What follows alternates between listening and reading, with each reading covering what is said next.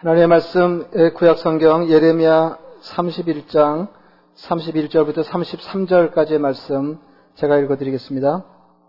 여호와의 말씀이니라 보라 날이 이르리니 내가 이스라엘 집과 유다 집에 새 언약을 맺으리라 이 언약은 내가 그들의 조상들의 손을 잡고 애굽 땅에서 인도하여 내던 날에 맺은 것과 같지 아니할 것은 내가 그들의 남편이 되었어도 그들이 내 언약을 깨뜨렸습니다. 여호와의 말씀이니라. 그러나 그날 후에 내가 이스라엘 집과 맺을 언약은 이러하니 곧 내가 나의 법을 그들의 속에 두며 그들의 마음에 기록하여 나는 그들의 하나님이 되고 그들은 내 백성이 될 것이라 여호와의 말씀이니라. 아멘. 네, 오늘이 뭐 우리 교회는 이렇게 뭐 이렇게 중요한 몇 가지 외에는 교회력을 그렇게 어, 예민하게 따져서 예, 지키는 교회는 아니지만은 어, 이제 성탄절 성탄절을 앞두고 이제 오늘 오늘부터 성탄절까지가 교회력으로 대림절입니다. 다른 말로는 대강절 어, 그렇게 얘기하는데 그러니까 어, 이게 짐작이 되시죠?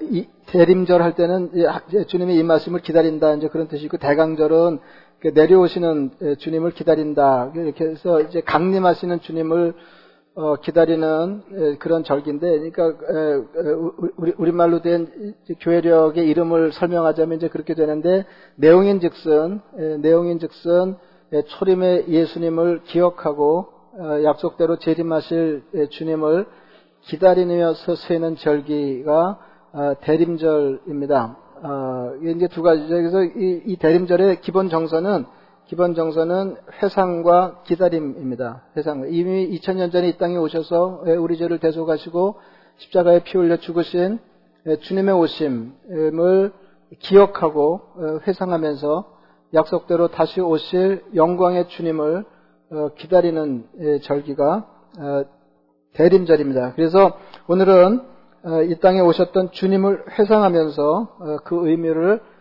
다시 예, 생각해 보겠습니다. 오늘 이게 그 말씀이 조금 복잡할지 모르겠어요. 예, 그러니까 조금 복잡할 때 조금 복잡하다고 말씀을 드리는 게 도움이 되는지 그 아예 얘기를 안 하고 하는 게 도움이 되는지 잘 모르겠는데 사실은 안 복잡해요. 사실은 안 복잡한데 어, 이렇게 꼼꼼하게 듣지 않으면 아, 엄청 복잡하다 어, 이렇게 느끼실 수 있다. 아, 이제 그런 말씀을 드리는 겁니다.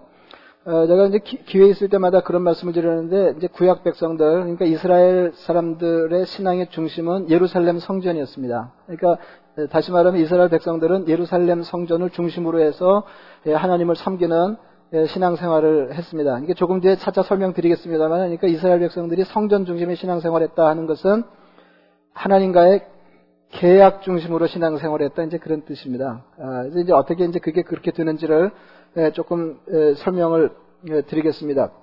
아, 그러니까 신앙은 하나님과의 계약 관계를 중심으로 해서 전개되는 것이다. 그런데 그것은 조금 뒤에 설명하겠지만은 조금 뒤에 설명할 거 엄청 많네요. 그 구약하고 신약하고 다르지 않다는 거예요. 이제 구약하고 신약하고 이게 신앙의 원리가 다르지 않거든요.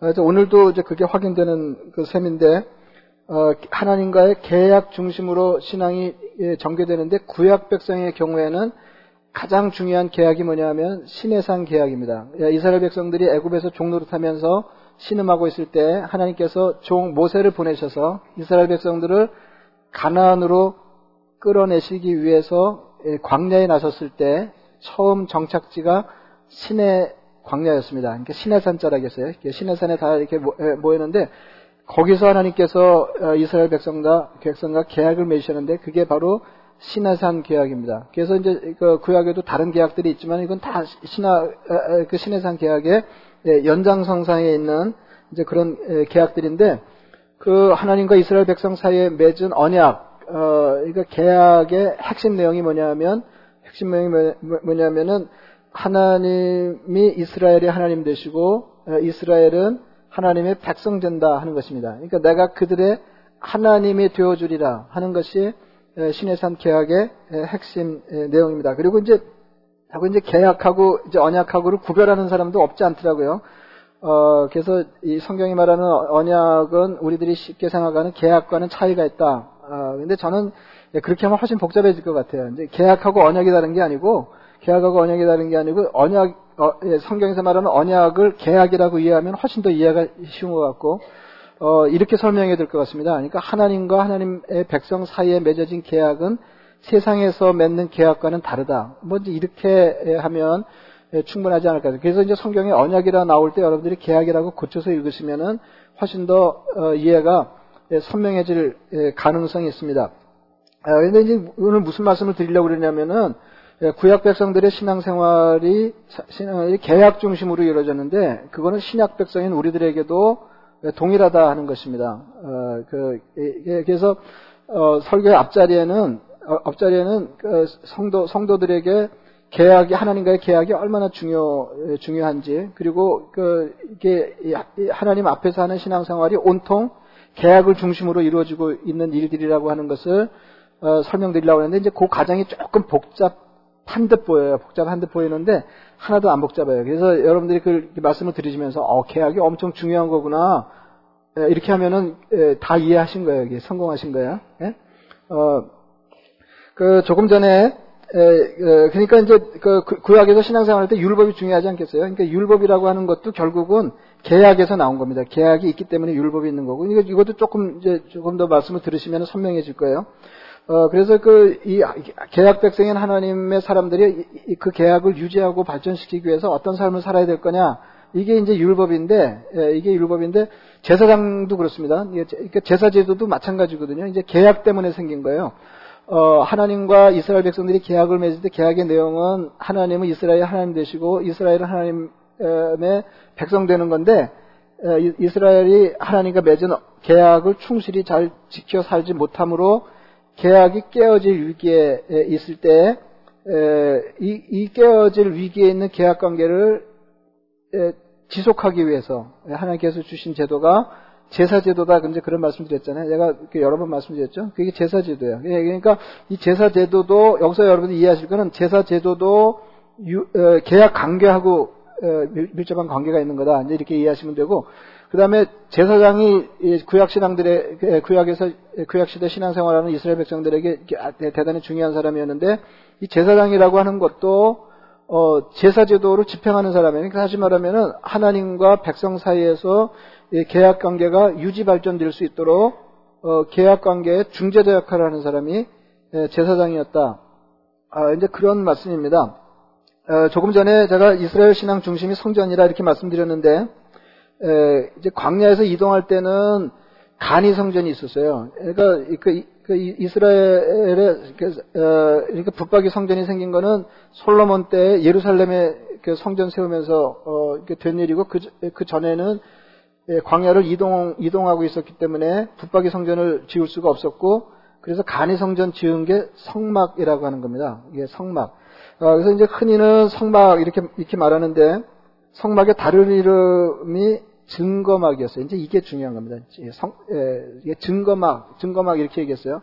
예, 증거막, 증, 증거막, 예, 증거막이라고 그러는데, 그러니까, 어, 그 하나님과의 언약 관계를 증거하는 청막이라 그거예요.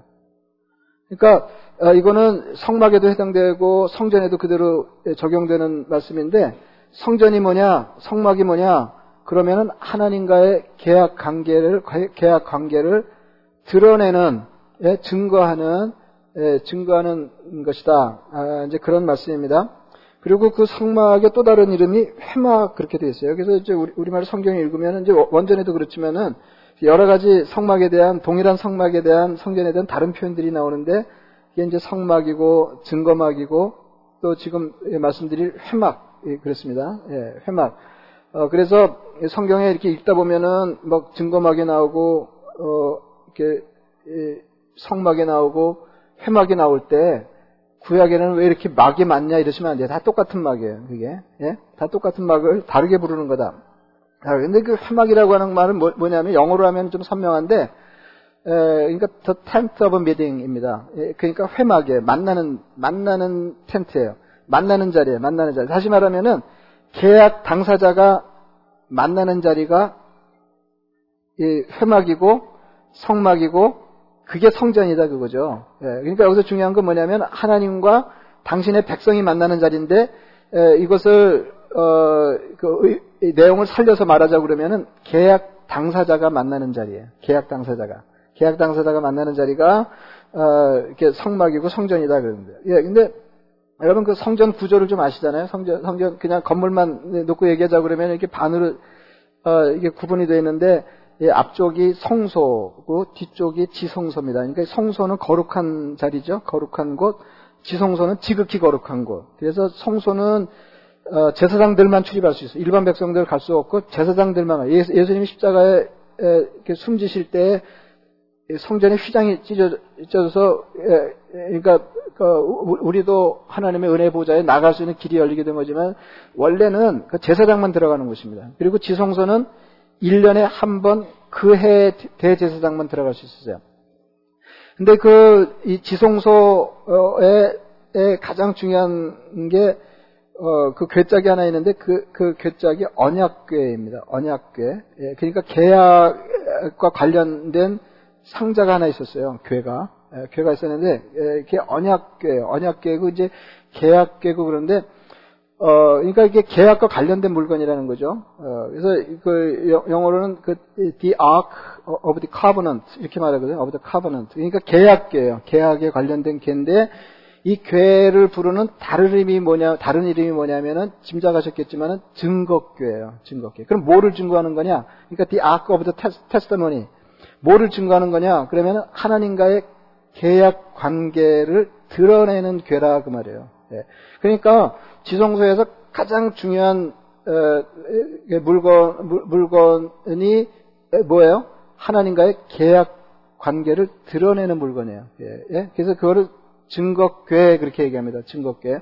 근데 이 증거괴 안에 안에 세 가지가 들어가 있잖아요. 세 가지 기물이 있는데 어, 그 만나를 담은 금화 항아리, 그 다음에 아론의 쌍난 지팡이, 그리고 나머지 하나는 십계명 돌판 두 개가 들어있어요. 십계명 돌판 두 개. 그래서 어, 이게 어, 하나님과의 계약 관계를 드러내는 상자 안에 들어있는 십계명 돌판. 이, 이, 이, 이 십계명은 십계명은 그, 그러니까 조금 전에 말씀드린 것처럼 율법은 하나님과의 계약 관계에서 비롯되는 거잖아요. 비롯되는 건데 그 십계명 돌판 두 개를 뭐라고 부르냐면은 증거판 그렇게 부른다는 거죠. 예? 그러니까 증거궤 안에 있는 십계명 돌판 두 개를 증거판 이렇게 부르는데 그 말은 하나님과의 계약 관계를 증거하는 판이라 그 말이에요. 예? 그러니까 율법이나 하나님이 하나님 나라 백성들에게 주시는 가르침은 다 계약 관계하고 관계가 있는 거다 그 말이죠. 무슨 말인지 아시죠? 그러니까 지금 그 구약 백성들이 신앙생활하면서 중요하게 다루는 일체 거의 모든 것들이 다 계약하고 관계가 있다. 이 말씀을 드리려고 그러는 거예요. 예?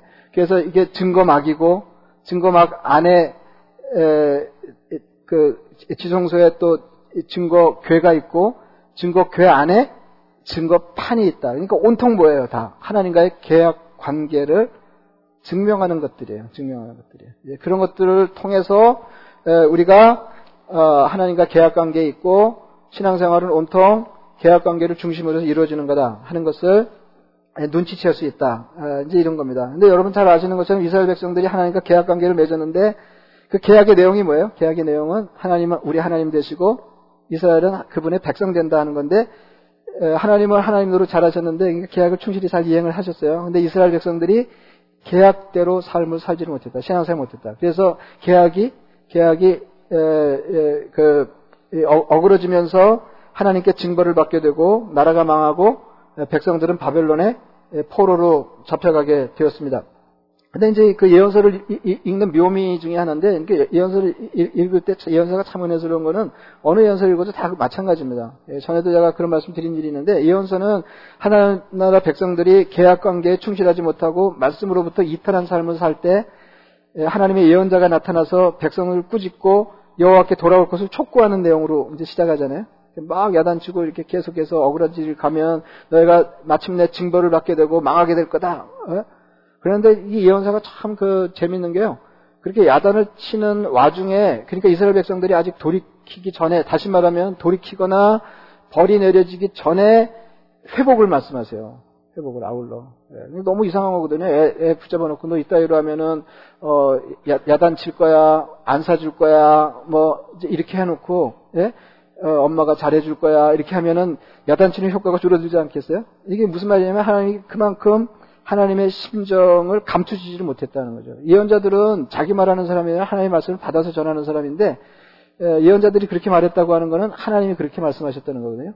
어, 그래서 그 제가 지금 말씀드린 하나님의 심정의 일단이 드러난 명백한 말씀이 있는데 그게 예레미야 29장 11절에 그러니까 이미 이스라엘 다 망하고 포로로 잡혀가고 어, 그랬을 때 하나님께서 이렇게 말씀하셨어요. 여호와의 말씀이니라 너희를 향한 나의 생각을 내가 안하니 평안이요 재앙이 아니니라. 지금 내가 이렇게 야단치고 에, 뭐 포로로 잡혀가고 이렇게 하고 있지만은 내가 정말 너희들에게 바라는 거는 평안이요 재앙이 아니다. 그 말씀하신 너에게 미래와 희망을 주는 것이니라 이렇게 말씀하셨습니다. 그래서 오늘 본문의 말씀은 예레미야를 통해서 주신 이스라엘 회복에 관한 말씀입니다. 여호와의 말씀이니라 보라 날이 이르리니 내가 이스라엘 집과 유다 집에 새 언약을 맺지. 여러분 짐작하셨죠? 그러니까 이스라엘 신앙이 온통 무엇과 관계가 있다고요? 계약하고 관계가 있어요. 이스라엘은 계약 백성이에요. 근데 이제 계약이 잘 이행이 안 돼가지고 어려움을 당하는 이스라엘 백성들과에게 회복을 선포하실 때 그럼 무슨 말씀을 하셔야 돼요? 계약이 새로 맺어질 거다. 이, 게 이게 이게 가장 명백한 희망의 메시지라 그 말이에요. 여호와의 말씀이니라 보라 날이 이르리니 내가 이스라엘 집과 유다 집의 새 언약을 이스라엘 집과 유다 집이라고 하는 것은 어, 이스라엘 솔로몬 사후에 왕국이 남북으로 분열되잖아요. 그래서 북쪽을 이스라엘하고 남쪽을 유다라고 그러잖아요. 그래서 이게 이스라엘 집과 유다 집 그건 이스라엘 백성을 통칭하는 겁니다. 이스라엘과 새 언약을 맺으리라. 새 언약을 맺으리라. 계속 읽어볼게요. 이 언약은 내가 그들의 조상들의 손을 잡고 애굽 땅에서 인도하여 내던 날에 맺은 것과 같지 아니할 것은 그러니까 신해산 계약과 같지 아니할 것은 내가 그들의 남편이 되었어도 그들이 내 언약을 깨뜨렸습니다. 여호와의 말씀이니라. 그러나 그날 후에 내가 이스라엘 집과 맺을 언약은 이러하니 새 언약이죠. 곧 내가 나의 법을 그들의 속에 두며 그들의 마음에 기록하여 나는 그들의 하나님이 되고 그들은 내 백성이 될 것이라 여호와의 말씀이니라. 그러니까 어, 다시 맺겠다. 그러니까 이게 여기서 이게 여러분이 꼼꼼하게 잘 읽으셔야 되는데 옛 계약, 그게 이제 신해상 계약이잖아요. 신해상 계약과 같지 않다 이렇게 얘기해 놓고 나중에 얘기가 전개되면서 보니까 똑같은 내용이더라 하는 거죠. 예? 예? 같지 않다고 하는 거는 갱신 때문에 같지 않은 거예요. 깨어진 계약을 다시 맺, 는 거다. 그러니까 이게 옛날 계약이 아니다. 이제 그런 말이고 같다는 거는 계약의 내용이 다르지 않다 하는 것입니다. 계약의 내용은 뭐예요? 하나님이 이스라엘의 하나님 되시고 이스라엘은 그분의 백성 되는 것이고 동일한 거예요. 동일한 거예요. 그래서 어, 이게 새 계약이에요. 새 언약, 새 언약이에요. 새 언약. 나는 그들의 하나님이 되고 그들은 내 백성이 될 것이다. 내 백성이 될 것이다. 어, 그래서 그 이제 옛 언약이 훼손되면서 새 언약이 맺어지잖아요. 새로운 계약이 맺어지죠. 새, 새로운 계약이 맺어지는데 새로운 계약이 맺어지는데 이게 바로 성경의 이름이에요. 그러니까 어, 이 계약이 우리 신앙생활에 얼마나 중요한지를 단적으로 보여주는 거죠. 에, 이게 계약은 이제 보통은 covenant 이렇게 얘기해요. covenant 다 똑같은 뜻입니다. covenant 그러는데 다른 말로는 testament 이렇게 얘기해요. 여러분 covenant보다는 testament가 조금 익숙하시죠? Old Testament, New Testament 그러잖아요. 그거는 어, 또 더 쉬운 말로 바꾸면 promise하고 가까워요. 하나님 하나님과 우리 사이에 맺어진 약속이에요. 예? 조금 법적으로 하면 이제 covenant가 되는 거고.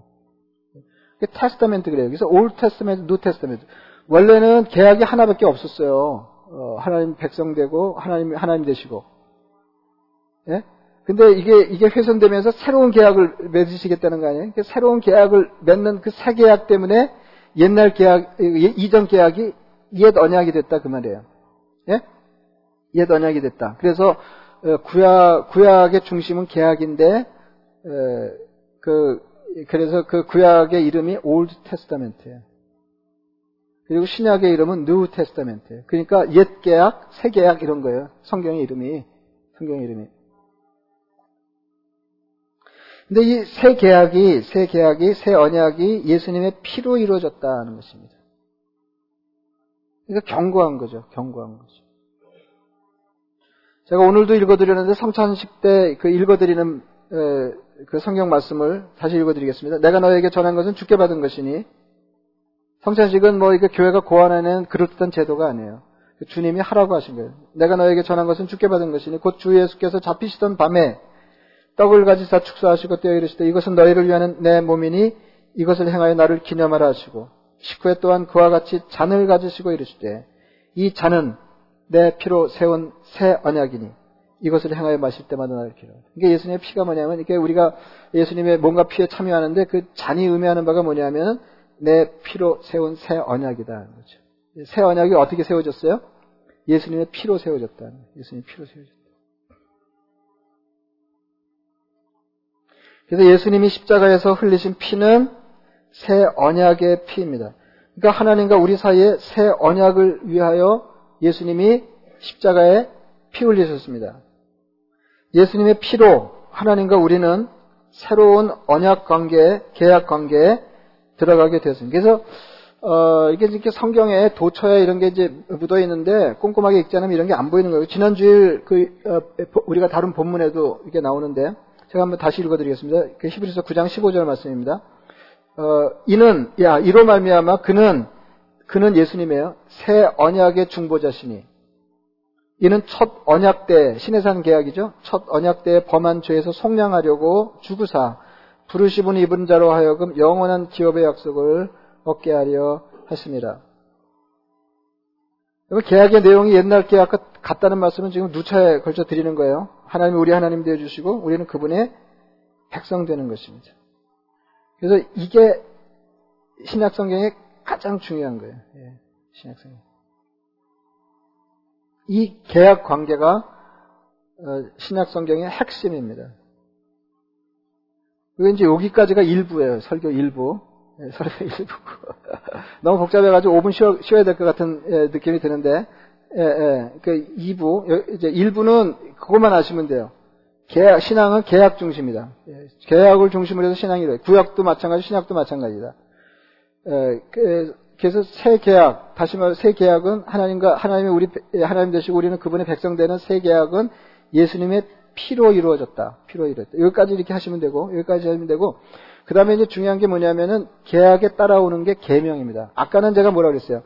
그 율법도 계약 관계하고 관계가 있다고 그랬잖아요. 이게 계약, 그러니까 신해상 계약에 따라오는 게 뭐예요? 율법이에요. 그게 십계명 아니에요. 예? 그게 십계명이에요. 그게 십계명.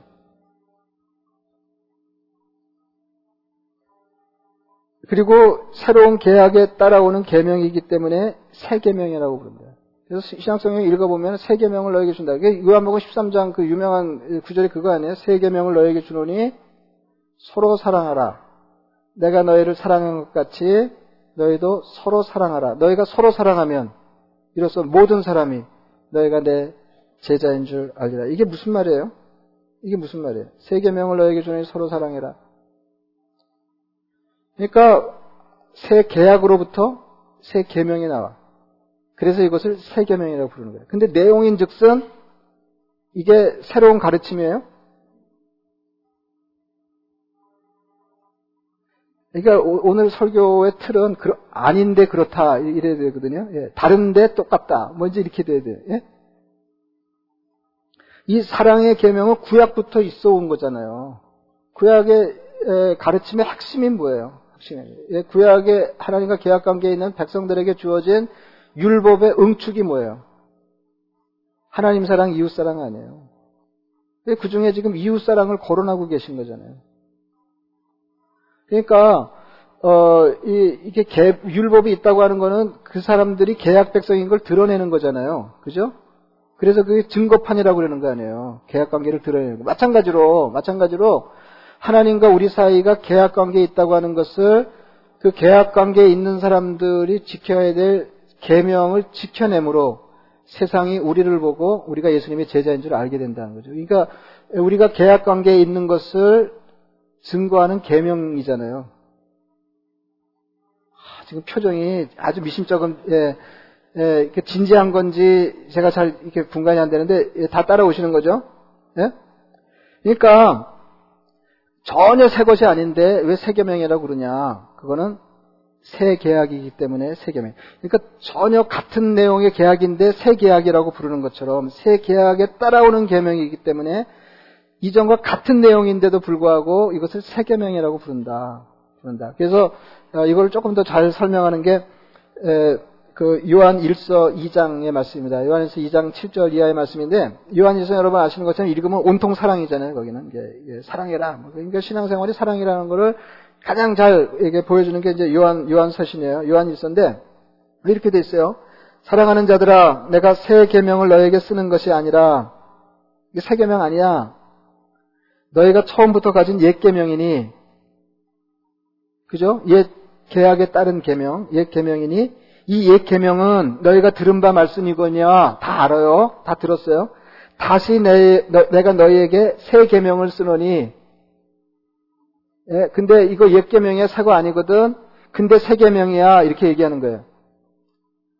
예? 아니, 사랑해라고 얘기하면서 이걸 새 계명이라고 얘기하는데 이거는 사실은 새 계명 아니거든. 그렇게 말하는 거예요. 이해가 되시죠? 예? 동일한 내용인데 새로운 계약에 따라오는 계명이기 때문에 새 계명이라고 부르는 것이다 그 말이에요.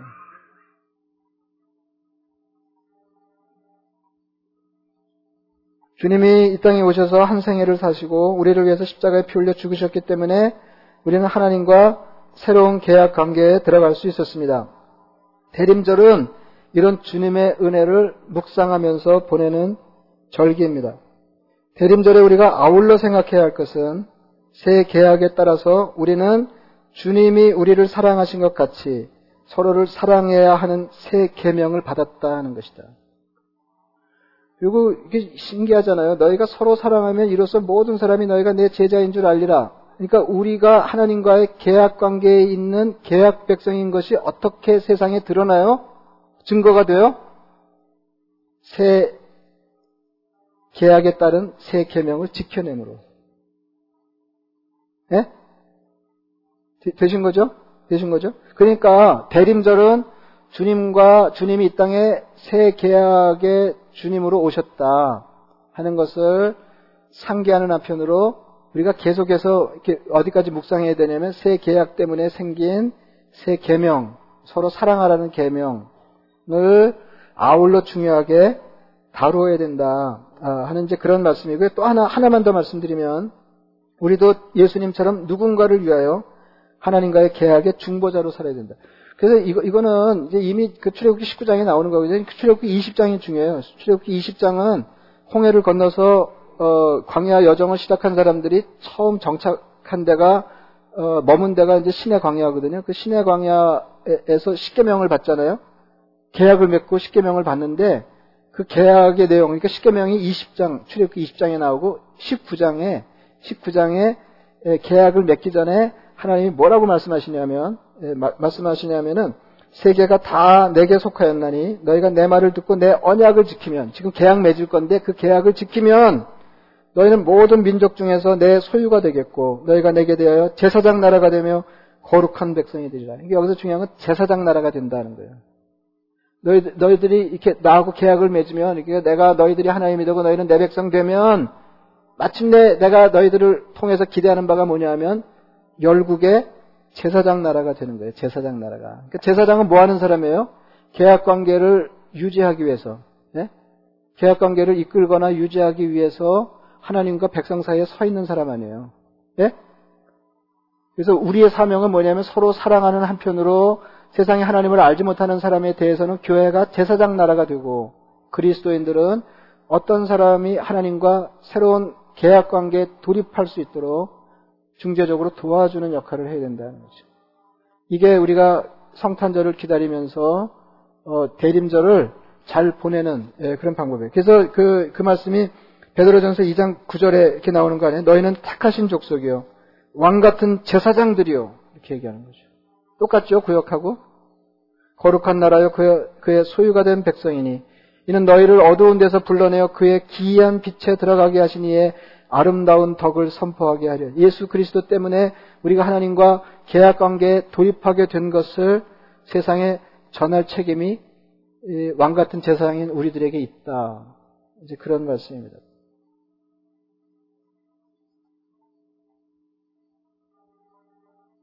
되신 거죠?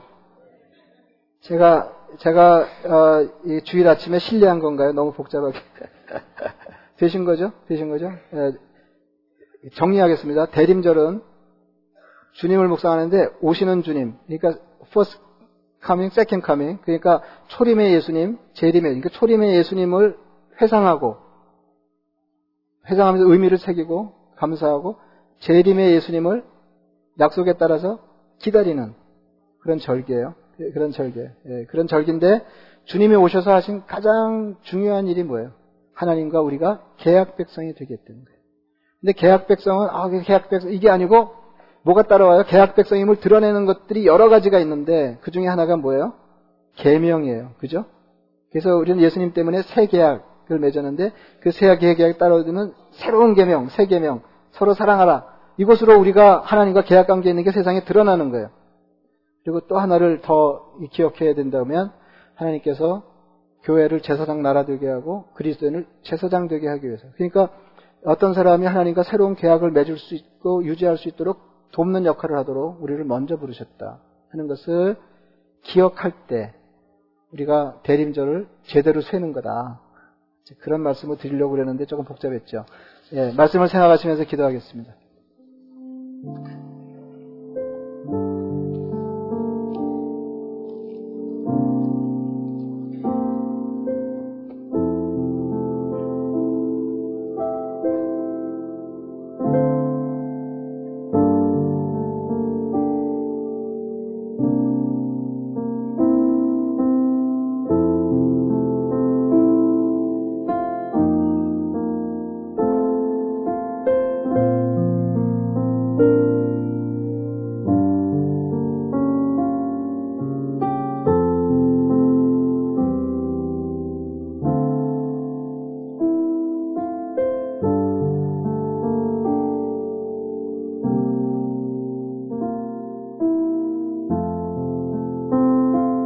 자비하신 아버지 하나님, 주님께서 이 땅에 오셔서 십자가에 피 흘려 죽으심으로 새 언약의 중보자로 우리를 하나님과 개혁 백성 되게 하신 것을 감사합니다.